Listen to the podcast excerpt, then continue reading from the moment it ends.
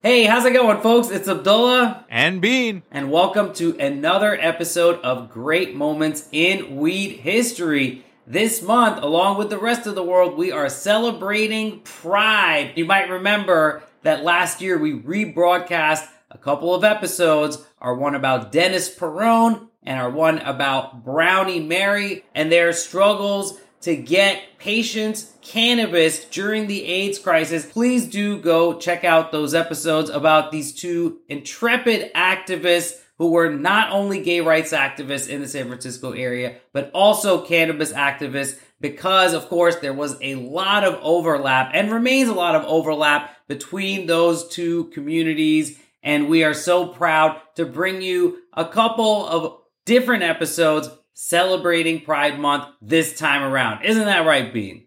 Yeah, absolutely. You know, we were talking about how those Dennis Peron and Brownie Mary episodes, early episodes of this podcast, are foundational to this story of cannabis liberalization, to the medical cannabis movement, and really to history when it comes to these changes in our society. And it just goes to show that it is the most marginalized communities, the most targeted communities that push for and enact these kinds of changes. So whether you're gay, straight, or somewhere in between, this is your story if you love weed. And if you don't know the story of Dennis Peron, if you don't know the story of Brownie Mary, please go back in our archives and re listen or listen for the first time to those stories.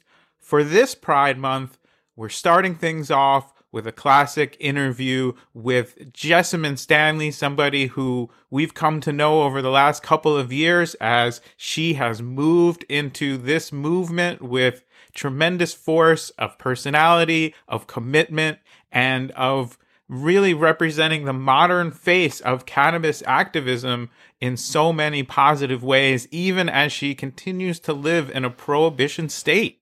Yeah, that's right. As a self described fat black queer woman, Jessamyn has been breaking down barriers in the world of American yoga since she first started posting about her personal practice on Instagram in 2012. And I gotta say, she is so worth a follow because she's truly using Instagram how it needs to be used, not with a bunch of, you know, fake posturing about, you know, your appearance through a thousand filters. This is a real awesome, beautiful, cool person who is on full display. Her lifestyle is on full display. And that includes her cannabis use on Instagram. I, I, swear she is like one of the only people that is using Instagram right out there in the world. And we truly commend her for it. And she sent us these incredible shirts along with her whole crew at the activist organization she helped co found. We Go High, North Carolina. Now, we're going to get to this in a little bit, but if you're a Patreon supporter and you're watching the show, you'll see my amazing shirt that says, No one should be in jail for weed. Yeah, that's right. And I'm wearing one of my now favorite t shirts, which is a DARE shirt, but the caption says decriminalize and release everyone. This is my favorite fucking t-shirt. It's a it's a double looker, you know what I'm saying? I feel you look at it once, you look at it again, and you're like, oh, I see that the caption's there. They really nailed the design on this one, and I'm totally gonna rock it. Love this joint. And of course, just uh, gotta mention, uh, every study that ever followed up on the DARE program showed that it absolutely led to more experimentation with drugs among students who went through this program led by the police coming into your school to talk about shit they have no idea about, which of course just led to more and more funding because we know when the police do something and it doesn't work, the only option is to do more of it. Oh, yeah, exactly. And also, shout out that health textbook in ninth grade that introduced the idea of the B40, which is smoking a blunt and drinking a 40. no one had ever come up with this before until they saw it in that health textbook and it was like, here are ways in which kids use these terrible drugs. Like a B40 is when you smoke a blunt and drink a 40. Well, it led to decades, literal decades of me smoking blunts in conjunction with drinking 40s. So thank you so much for inventing the B40. Now, getting back to Jessamyn, our guest on this episode, our new friend, our t shirt supplier, and really someone who has been inspiring us a lot. She's also the author of a book called Everybody Yoga. She has a new book out called Yoke, My Yoga of Self Acceptance. She hosts a podcast called Dear Jessamyn that we highly recommend. And she has created her own yoga app, The Underbelly. She is a very successful person who Yeah. also loves to get high.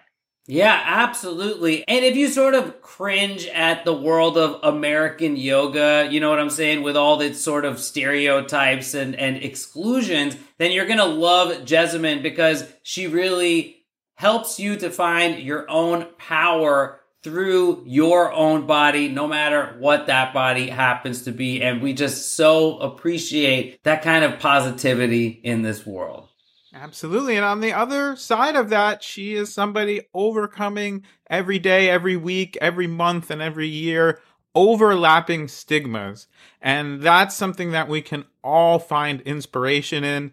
She really kind of burst on the scene weed wise when she posed on the cover of Yoga Journal back in 2019, getting lit and just basically saying, yes, cannabis and yoga absolutely go together. They absolutely have a very, very, very long history that is in danger of being rewritten and erased, and she is reclaiming all of that. So, this is a story for anybody who has ever felt that your use of cannabis, medicinal, recreational, spiritual, however, has been looked down on, that you have been looked down on for it.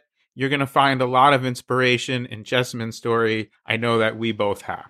Yeah, 100%. And this was one of our favorite interviews. I mean, you know, of the last year or so, ever since the pandemic sort of pushed us more towards an interview format. We've gotten to talk to a lot of really incredible people. I mean, David Crosby, Ricky Williams. But this interview with Jessamyn really stands out in my mind. So I'm really excited for everybody to hear this, right, B? I am incredibly excited. Of course, we got to do a little business first. So, psst, hey, psst, hey, buddy, buddy, you want that good stuff? You want that real, real good stuff? You know where it's at. You got to go to Great Moments in Weed History dot com and sign up for the Patreon. You're going to see us in our cool t-shirts. You're going to see us standing in these big fields of totally real weed. Definitely not just like a screen that we're standing in front of. You're Yeah. going to get video versions of every episode of the podcast exclusively. And at the $20 level, you can get a signed copy of my book, How to Smoke Pot Properly, mailed directly to your door. Yeah, that's right. We really appreciate everyone who supports us on Patreon. Perhaps you're watching this in video form right now, looking at our cool t shirts from Jessamyn. That's one of the perks of being a Patreon supporter of Great Moments in Weed History, along with a whole bunch of other bonuses. And if you are not currently a Patreon supporter, but you'd like to consider it, please check us out at greatmomentsinweedhistory.com. We would love to have you. Our patrons are incredibly important to us. You help us keep making this podcast the way that we want to make it. And we thank you for it. So go to greatmomentsinweedhistory.com. Alrighty, I think we're just about ready to go. Bean, I've got my Puffco Peak with my Hitman topper all loaded up here. How about yourself? Oh, I've actually got a nice joint I just rolled up. I ran into a friend of the podcast recently, a grower who gifted me a nice little nug. I gotta say, we especially appreciate those Patreon donations because we can spend them on things like hosting and, you know, all the technical aspects of the podcast. Can't really pay for that in weed, but if you run into us and you want to give us some weed, that is always appreciated. And of course, if you are listening to this and you're not quite there yet, you're not rolled up yet, it's cool. It's totally fine. Just hit pause and take that time to roll up a joint, to split a blunt, to pack a bong, to pack a bowl, to dab a dab, to rub lotions and oils all over yourself, or to eat some edibles because whatever it takes to get you ready when you're ready We'll be ready. for another great, Great moment in weed history.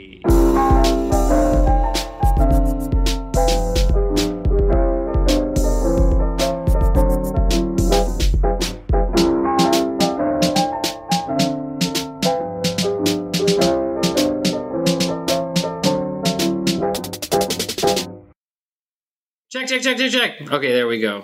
Good stuff. That was the hard check. That was intense. You gotta Yeah. have a hard check. We check our. We try to check each other before we wreck ourselves. Yeah. Uh, Oh, that's yeah.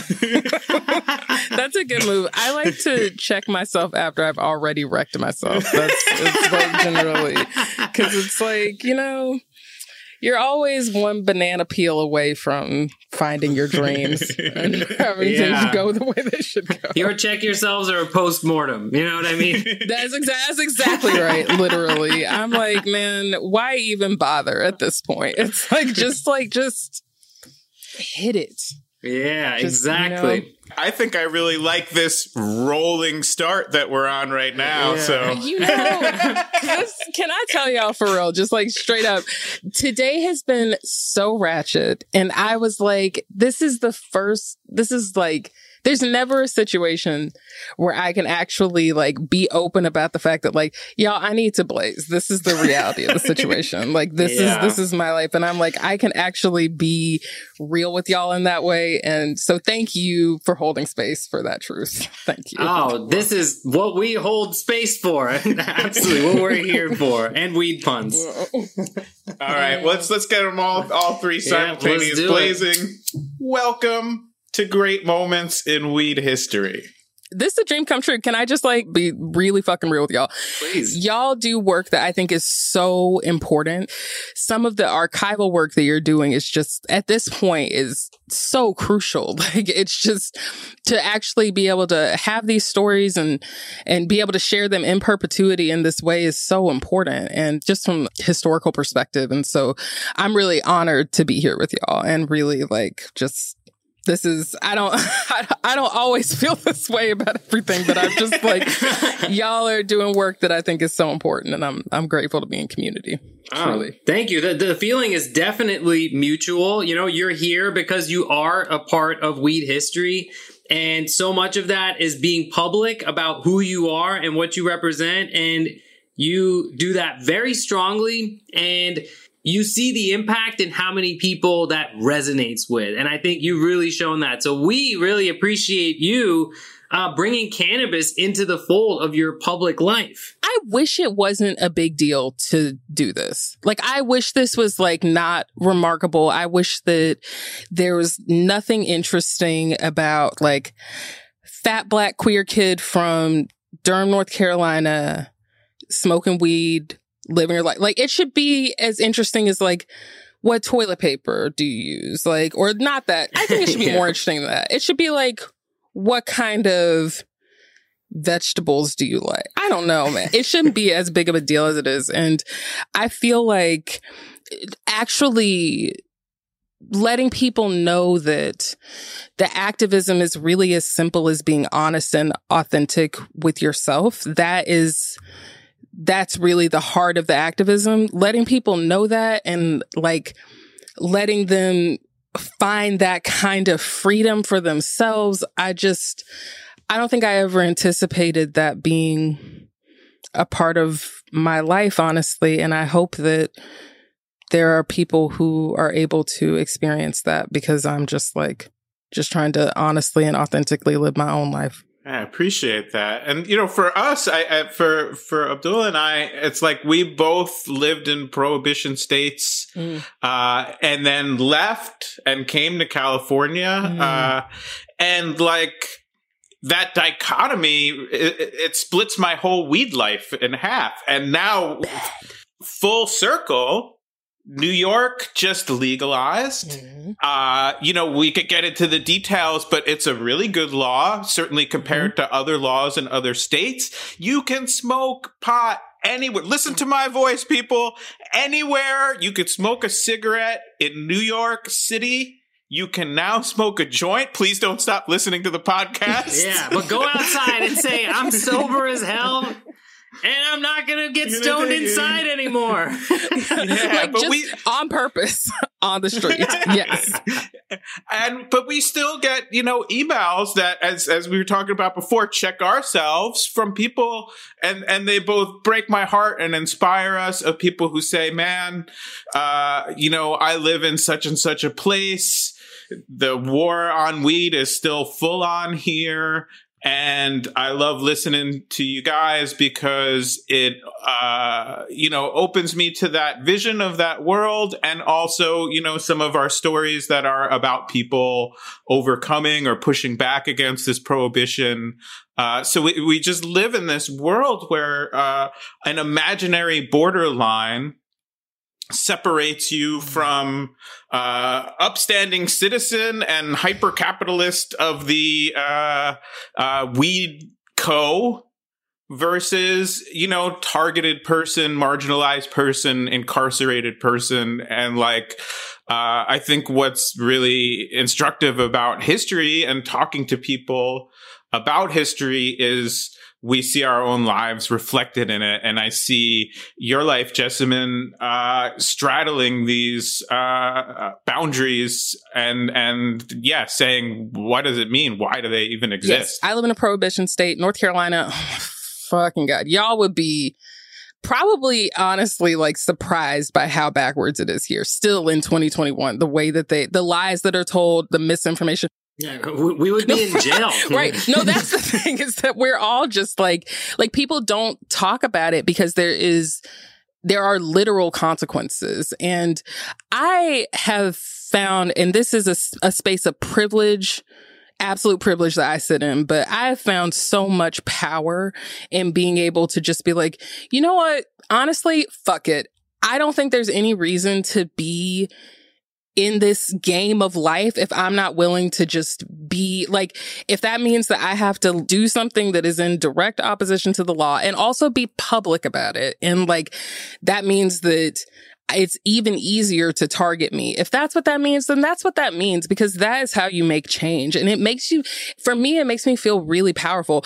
I was so inspired by the story of people like Dennis Peron. I think of Dennis Peron literally like every fucking day. I think about like all the different things that happened that like you would, you would think there'd be a point where it's like, Mm, maybe I'll scale back or mm, maybe I'll stop. And it's like, you just can't. And like now, California's legislation is just so, I mean, like, there are definitely problems with it, but like, it's so, there, there's, there's been so much movement and it's because of people being able to give the middle finger. And it's helpful to see, um, it's helpful to say, see green states and the people who live there and like the freedom because I think it is inspiring to people who live in prohibition states. And I just, I, I, mean, but the thing that is wild to me though is how much the stigma still prevails even in green states. Like what it means to be a user and to be like, to just have that be a part of your life. It, even when you can do it legally, it's like, people will still uh, be prejudiced against you. You will face persecution, especially in the workplace. And I just, that's where so much of my own personal activism, especially with my organization, We Go High, that's where so much of that resides because it's like, even, even once you fight the, to me, this I don't know how I don't know how to talk about this without talking about this. But to me, legalization is like a white man's game. It's kind of like, oh, like how are we going to tax this and like how can we make money off of it? The real difference that I've first noticed moving from the East Coast to the West Coast is it's almost like the regulations and the laws don't have as major of an impact as the culture of a place, right? New York may have legalized cannabis. In fact, I learned the hard way that New York decriminalized weed back in the 70s, but that in New York City, the NYPD was still using cannabis to frisk, search, detain, and arrest people, right? And it really is kind of troubling because you realize that it's about the people, right? The laws can say one thing, but as long as people are perceiving cannabis users as this or that or whatever, right? And they have their own stereotypes, we're going to have a problem. And those stereotypes are so incredibly persistent. The thing that I notice now that cannabis is all over mainstream media is there's still kind of a chuckle and a wink and a nod. always, oh, always, pot. always. Oh, so silly weed. So that's so goofy, right? And the fucked up thing is People are still going to jail for this. People are still curing their deeply debilitating ailments with this. This is serious shit. When people chuckle and wink and nod about cannabis, I'm like, this is a serious, serious issue. We may have fun right? We may be lighthearted, chill people, but this shit is serious. And that's how I feel with the weed puns, honestly. Like it's a running joke in the show, obviously, if you're if this is your first time listening, and they're somewhat done slightly ironically, but from a very real place in my heart. He But loves it's them. like- he's totally he loves those weed puns. I know it. I've earned the so right. important. Yeah. Like, I feel like that's what that's what Mark says is being dope and interesting people is that like you can still make a joke at the end. You know what I mean? But you'll see a weed pun to get to the point of, that you both were were bringing up. You'll see a weed pun in an Associated Press article about people getting arrested. You, you know what I mean? Like Literally. that's because there is so little respect for just put frankly the lives of black and brown people. There's so little respect. It's literally Yeah. just like like oh yeah. Like how is it okay that people are able to like literally just live their best weed lives and then in the same state like in the same county sometimes? You know what i mean? It's like people are still mm. and even you don't have to go to jail for this to fuck with your life. Like you could just any kind of any kind of legal persecution It's just like you are making you're making a state where people feel like they can't be themselves and can't medicate. And I wonder how long it will take to even purge out some of this like this the prohibition rhetoric it just it clings on. It's like it gets it's like it's in the fibers of the carpet. You mm-hmm. know what it is? It's like somebody stepped in dog shit and then like scraped their foot on the ground and it is just stuck in the fibers mm-hmm. of our world at this point. And i'm like how many washes mm-hmm. how many decades of washes is it going to take? And i think it'll take a couple but it just requires us all to take responsibility. The, talking about it is the most important thing i think. I think it's the most important thing that you can do. Like just I, I say we amputate that foot. at least the shoe. And that that that that very very vivid image uh, brought to my mind the visceral remembrance of Febreze as the smell of we're about to smoke a joint. I know, right? tons and tons of um, Febreze. that is still a signature aroma out here so y'all better like well it's that? And it's like Ozium but like the like the last dregs of it like the french vanilla french vanilla scented Ozium is like the still the thing out here i mean I- I don't know though. I just because one of the one of the tools of um of legalization in North Carolina is this CBD versus uh, marijuana versus cannabis conversation. So it's like CBD is legal in North Carolina. And even people will be like, they'll be like, if anybody says anything to you, just say you're smoking CBD. And it's like this gentrification of weed where I'm like, bitch, everybody like i get it and i full i get it but it's definitely i think doing long-term damage to our ability to actually be honest. It makes it where like some things are okay and other things are not okay. Like anything thc the word cannabis even is just like it's bad that's not that's not what we're doing but if you say cbd it's okay you know it's fine and it's got to be, we have to let go of this desire to be accepted by a system that is does not exist to accept us. It's not going to. It doesn't it doesn't want for us to not feel persecuted. I think that we can get distracted by legalization and distracted by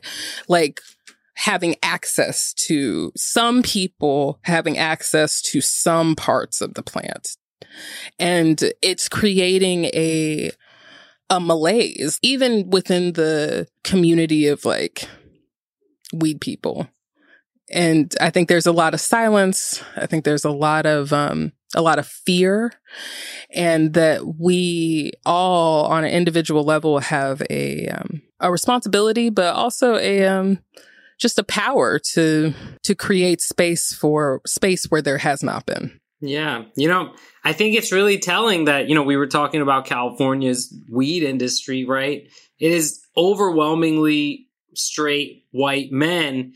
And despite all the measures that are being taken, the social equity programs, which have largely been a failure, at least in this state, and you know the the efforts to say, oh, like we're you know trying to support black and brown or female or queer owned businesses. It just is not enough. And, you know, in the end, what it does, it ends up allowing those same white men to say, oh, well, we threw them a bone you know, we supported the social equity program. It, uh, it, you know, it's after that, it's a competitive market. You know, whoever wins, wins. But the fact of the matter is, you don't acknowledge the handicap in the end, you know? And that's the ugliest part of it, I think. And even if you live in a state that legalizes or that has already legalized, you still live in a society that waged a hundred year long racist, pointless failure of a war against I'm going to say it, the most beneficial plant. You know, I, mm-hmm. I could Literally. be wrong about that last part, but that doesn't change. So, you know, that's why I think on our show and, and reaching out to you, Jessamyn, like we have to stay a resistance culture as weed people no matter what. And anybody who doesn't get that was never a part of it to begin with. And I don't think we can let them in until they understand that part. And I'm hoping like, can you, you know, maybe take us a little through your mm-hmm. personal journey, uh, and how you got to, to here to, to mm-hmm. blazing with us. oh my God. Uh, well, there was a lot of weed um, before this that definitely was a part of how I, this has managed to happen. Um, no, okay. So I am a yoga teacher. I'm a writer. I, my first book, Everybody Yoga, came out in 2017. And my next book, Yoke, My Yoga of Self Acceptance, will be out this summer, June 2021. I am the co host of the podcast, Dear Jessamyn, and I am the co-founder of We Go High North Carolina, which is a it's a collective of weed people in North Carolina who are tired of our uh, politicians and legislators not representing us. So, how did I come to be talking to y'all? Um, okay, this is the thing. I was not into this is this is probably gonna become really evident through this story actually. But I was not into weed when I at, like at all before I was like in my very early 20s. I I'm a Virgo rising, always wanted to do well in school. DARE was very important to me. I was like taking notes, like, let me make sure. So I'm not supposed to do this, that, and the other thing. And like, I was definitely not like a cool kid in high school. I did not know, I was not in the know with anything. And I live in a prohibition state. One of the lies that was told in DARE is that like people will try to get you to smoke weed. No, they won't. They literally won't. Like, if you're not friends with them, they're not going to do that. So they don't want to share. Why would you share? What are you talking about? So, um, yeah, so I didn't at all. And then when I was in graduate school, I was going through a period of depression that is the same. If you've been 23, you know what I was going through. I was like, I don't, I don't know what's going on in my life. Everything is awful. The, the shit was hitting the fan. And, um, one of my friends was like, Oh my God, you should come to yoga. You would love it. And I was like, I am not going to yoga because I had actually tried yoga yoga once when I was in high school and just absolutely hated it. And she got me caught up on a Groupon. It was like, if you go one time, what's the harm? You paid this fee, it'll be fine. And um, I started going to practice and it nothing i was it wasn't like i went and i was like oh my god i'm so good at yoga. It's changed my life. No i was literally like everything about this is awful. It smells terrible in here. It's really hot. All the postures are impossible. Like i'm the fattest person here. I'm the only black person. It was very alienating. But um i didn't realize how much of my um sadness was really coming from not ever stepping outside of any boxes. Like I decided who I was. I decided what I was good at and what I was allowed to do and what I was allowed to be. And I never step outside those boxes. If I thought I wasn't going to be good at something, I never just not even try it. And in yoga, it literally requires you to reckon with that piece of yourself. And, um, it, I think sometimes, you know, people come to class and they're like, wow, this is really hard. I didn't know that was going to be the case. And it's like, yeah, it's trying to kick the shit out of you so that you can actually be honest with yourself about who you are. Weed will kick the shit out of you to make you see who you are as well. Exactly. So around the same time, I had started smoking weed, and um, I I'm not going to go into that, but I used to smoke before practice, and I would I would just like hotbox my car and then go into class like reeking of weed. This is like the fattest person in the room, just like reek like weed. Hell yeah, that's how you represent. Yo, this is my life. Anyway, so I became really healed by this experience, being able to just clean myself from the inside out. I didn't know then that yoga and weed have a thousands of year old relationship. Like yoga and weed have always gone together because people Yeah. and weed have always gone together. And the plant, I believe, really exists so that we can do that internal clean- cleaning so that when you are engaged in any type of living and all of life is yoga, everything is yoga. When you're living your yoga, that you're able to be really um, in tune with what's going on and allow the allow the droplets to roll off your back a little bit easier. And um, and really enjoy and appreciate and love all that this life has to offer because it has so very much to offer. That love of weed and yoga is really what has brought me to be here with you guys today. I know that was a, a long walk around the road to get to the answer of your question but yeah. You know, it really does resonate when you talk about a level of discomfort in going to yoga. You know, I've never been a guy who goes to the gym. I'm a very skinny guy, right? That always has made me self conscious about it, right?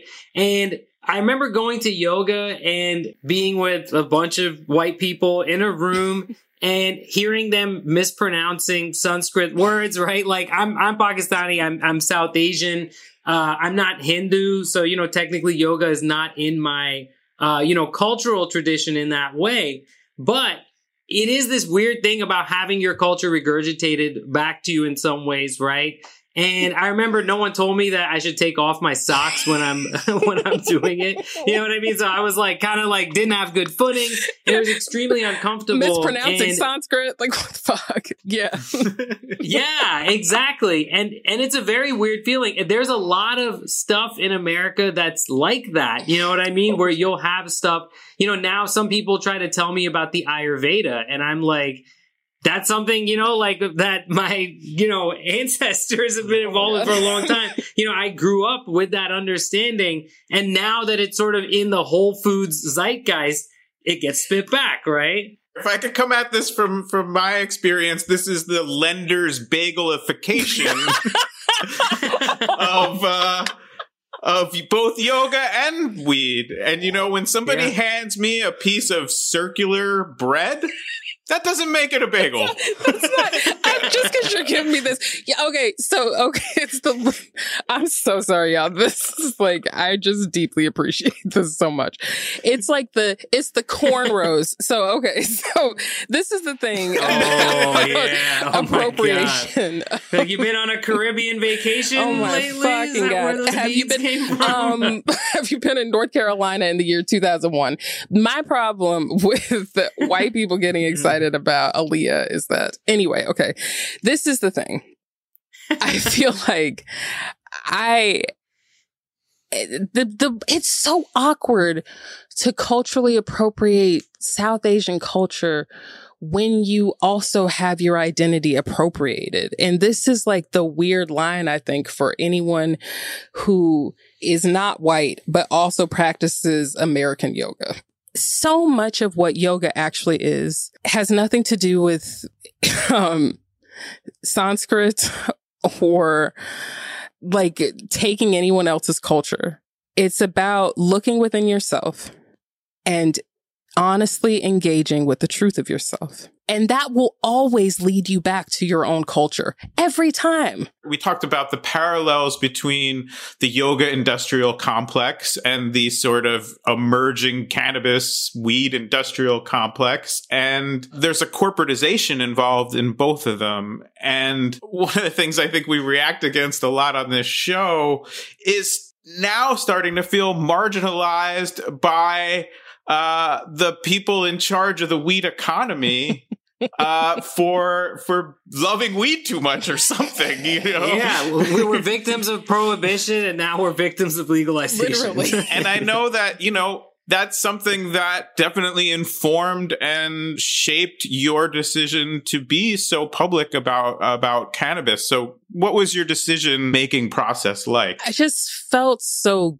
guilty. Like I felt like I felt like it was my responsibility to be that if I have a platform and that I can I can say something, is all I have to say that I like yoga? That is not that's not all that's happening here. You know what I mean? Like I felt like there was a need to use the platform for good and to be um to live as an example honestly. And I felt like it was irresponsible for me to just be like, like, oh, well, I can smoke weed, but like, you know, nobody else can. You know, like, no, I don't want to, I want to just be, and I don't think everybody needs to feel the same way that I do. Like, I, I think that I, I see the road toward a world where it is fully normalized and I can't not be a part of it. So that was the biggest thing for me.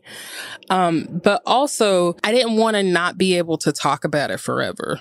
So like I didn't want to have people believing something about me like basically following me or being um, interested in my work because of something that is not true. And I noticed that whenever I talked about really sensitive topics, like whether it's my uh, whether it's being the reality of being black in America or talking about politics or like whatever I noticed that I'd lose so many followers like thousands of followers in a day just from like speaking my mind and I was like good. You know, like I'm glad. I'm glad to know that you feel this way. Like I would hate for you to be over here thinking that I'm like, especially because like I think followership in and of itself is so fucking weird because I just don't think that like I don't think being followed is a good idea. And I don't think it's a good idea to follow other people. Like just I think you should follow yourself. But I also notice that people are coming to me like looking for it. They're, they're looking for something. And I'm like, if I don't have what you're looking for, like, please know that and go with God. So, but I was like, this is a pretty big thing and it's very polarizing. And I know that there are going to be people forever that don't agree with this about me. And I would rather just, let it be known now how I feel and who I am and not have to deal with that shit for the rest of my life. And like, if that has a negative impact on my business, then so be it. But like, and the thing is, it hasn't. That's the fire thing about it. if you are honest with yourself and like are keeping it real and actually like are moving from a space of truth, the universe is going to receive you because it has to happen. And I think that like for me, those factors were what made it absolutely imperative to me. And the reason that I keep talking about it, cause like I wouldn't keep talking about it. Cause again, I don't really think it's that interesting. I feel like everybody smokes weed. That's the thing that's, that's the thing about it is everybody smokes weed. So like, it's not that big of a deal. Everybody on this podcast. Yeah. We're three for three. Yeah. but like people, so many people that you would never think smoke weed absolutely do. And I'm just like, if everyone is doing it, then maybe if we all just say that we're doing it, then it will be okay to do it. And I'm not talking about it will be legal to do it. So that is why and how I ended up coming out as a as a weed head. And I feel like I hear a lot of people say like, well, you know, maybe you can do that, but I can't do that or other people can't do that. And I think that's fine.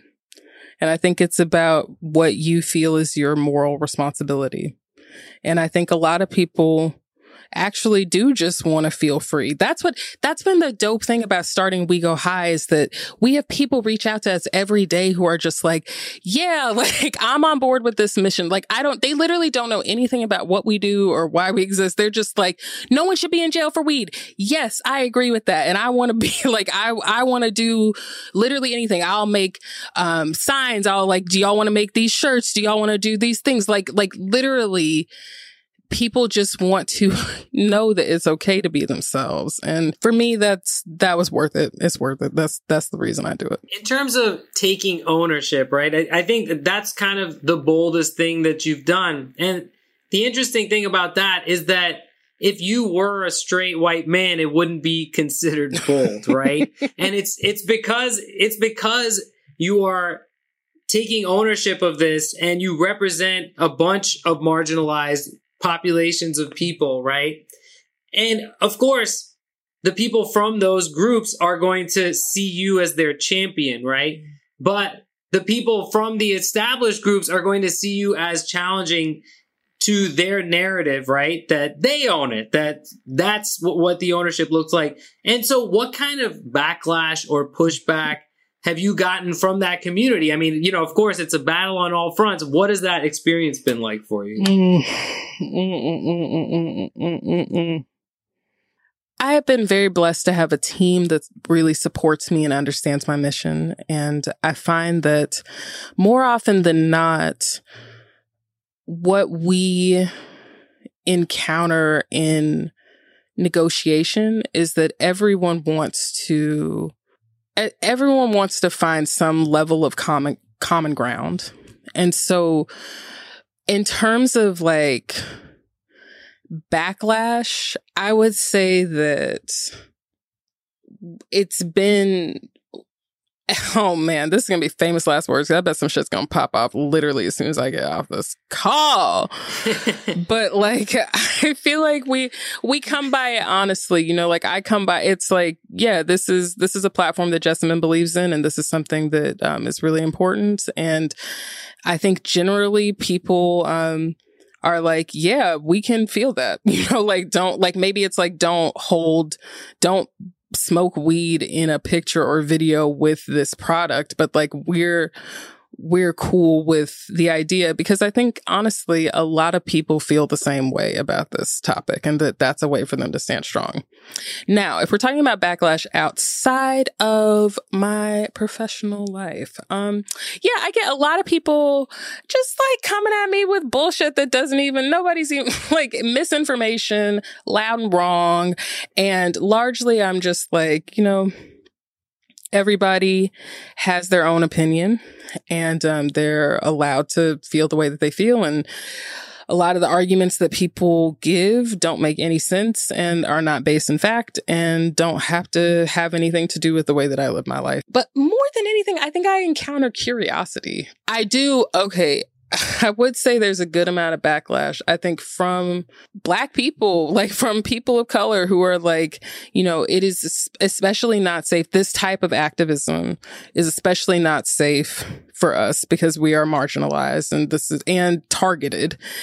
And uh, and I hear that and I don't think that this is for everybody and it's not, but I think that if you can, that you should. And I to the to your point about like the if I was a a straight white guy, this would probably be less notable. But I'm like, you know, if Tom Hanks would just come out the closet as Weedhead, we could get really far. Uh, you know what I mean? I'm like, I just think that there's there's power he did it for coronavirus. you know, that was when people started taking it seriously. That's what I'm saying. If coronavirus can get it, Tom Hanks, man. I've just always thought he'd be the best. The phone lines are open, Tom. uh, it's not it's not a it's not a call-in show, but I assume you're listening. Come on. Yeah. to backtrack for one uh, sec, I just want to hit on that your way of of going public with this, uh, unlike most people, was on the cover of Yoga World magazine. Wait a minute. That is absolutely what happened. God, I am so extra. You know, the thing about it is, um, Yoga Journal is a Colorado uh, based magazine, and I feel like I'm grateful that they know it's good. And I mean, like, yoga and weed really do go together. Like, it's whether it's classical yoga or um, what I call American yoga, I think it's it. They just they go together, and so I'm like, be on the right side of history with that one, guys. The, not with anything else, and we can have a whole other conversation about the yoga industrial complex, but maybe that's conversation for a different day. And I can imagine people listening, and and maybe they've, uh, I, I'd say ninety nine point nine percent have smoked plenty of weed. Uh, but maybe they've never tried yoga, our listeners, or maybe they've never tried them together. And so, what would be um, your insights into combining those two practices? Mm. Go slowly. Use the dose that you typically use, whatever that is. Like, if you are a weed head, go hard. If you are if you're just dabbling in both, both yoga and uh, weed, then I think maybe go slowly and maybe start with a uh, either a CBD or like a and like maybe try like a roll on roll ons and to- like topicals anything that's you know, makes you feel good. Maybe it's a salve you like to put that on before or after practice. Like mix and match different things. Pick any type of practice, any type of yoga practice. It really doesn't matter. Everything is amazing and anything will change your life but be open to the sensations that are going to come up because it's going to it's going to pull up shit that you've been hiding from and um I think that can make us think that we're having a bad time or a bad experience. And really it's just a gateway to something much bigger within yourself. And it's, it's creating a, a fire inside of you that is going to burn away the things that don't need to be there if you make space for those sensations, I think it can be really incredible. But yeah, go slow. But if you smoke weed and you've never practiced yoga before, you should get you should get blazed as fuck and then get into that shit and you will get your whole life. I'm telling you, it will change your whole life. Because the thing about it is, it's going to be so hard, but you're going to love it. Anyway.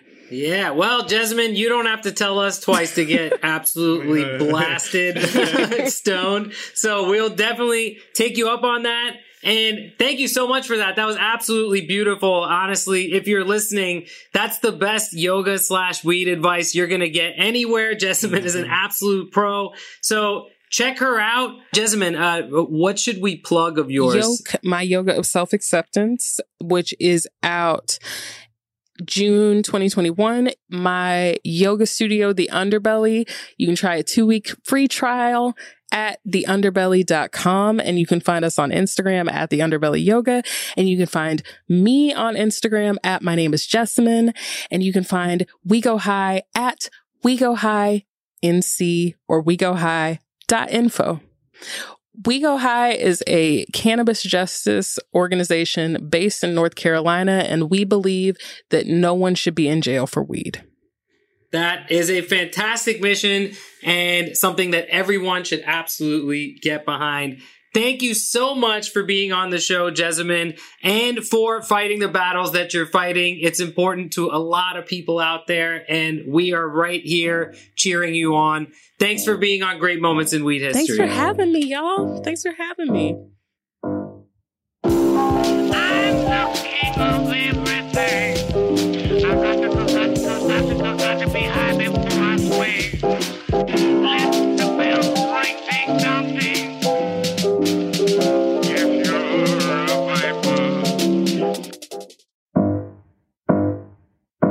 Well, that's the show, folks. Thanks so much for listening. And if you stuck around this long, please consider supporting us on Patreon. You could put five on it at greatmomentsinweedhistory.com. And that would really help us as we research, write, edit, and publish a new episode every Weednesday. Great Moments in Weed History is written, produced, and performed by me, David Bienenstock, aka Bean. Special thanks to our sponsor, PAX. Go to pax.com and use promo code Great Moments, all one word, for a big discount at checkout.